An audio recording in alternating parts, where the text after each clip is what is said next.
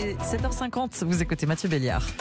Et à 7h50, nous retrouvons Mathieu Charrier pour Périscope. Bonjour Mathieu. Bonjour à tous. Le rendez-vous culture de la matinale d'Europe 1. Les tournages de cinéma ont été stoppés pendant près de trois mois en raison du coronavirus, bien sûr. Mais ça y est, certains commencent à reprendre très lentement. Et vous nous emmenez ce matin, Mathieu, en exclusivité pour Europe 1 sur le tournage du film Eiffel. Ah oui, plus grosse production française de l'année, 23 millions d'euros de budget. On se met dans l'ambiance. R2 sur 8, première. Silence dans le couloir, merci. Voilà, cadré ça tourne. On est donc au château de Vosgiens, à Saint-Rémy-les-Chevreuses, château qui s'inspire de l'architecture des grandes villas italiennes.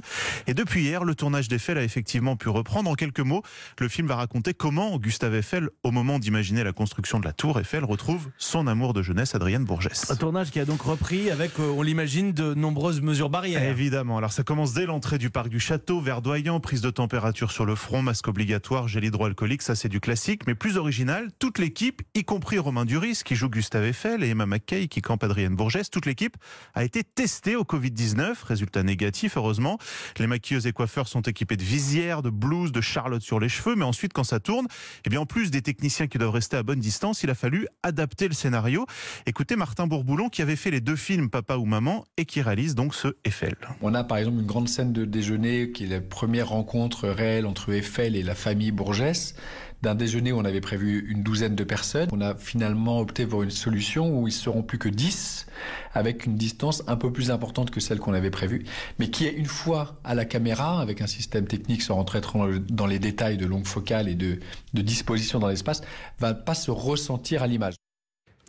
Alors c'est l'obsession des réalisateurs, hein, qu'au final le public ne se rende compte de rien. Par chance, les scènes de foule du film Eiffel avaient été tournées avant le confinement. Mais ça a un surcoût euh, pour les productions, tout cela j'imagine. Bien sûr, et les assurances ne couvrent pas l'arrêt d'un tournage pour pandémie. D'ailleurs, pour reprendre ces tournages, c'est l'État et le CNC qui ont dû mettre en place un fonds afin de garantir le risque Covid. Écoutez Vanessa Van Zulen, la productrice du film Eiffel. Nous envoie une première Bible. Tous les producteurs ont sauté en l'air parce que c'était à ce moment-là où ils avaient dit les acteurs devaient porter des masques. Alors vous imaginez bien que personne ne pouvait tourner, surtout nous, un film historique avec des masques en 1860 et 1886. Donc heureusement, euh, voilà, les syndicats, tout le monde s'est parlé et on a trouvé des solutions. Et c'est un surcoût élevé ou pas? C'est épouvantable.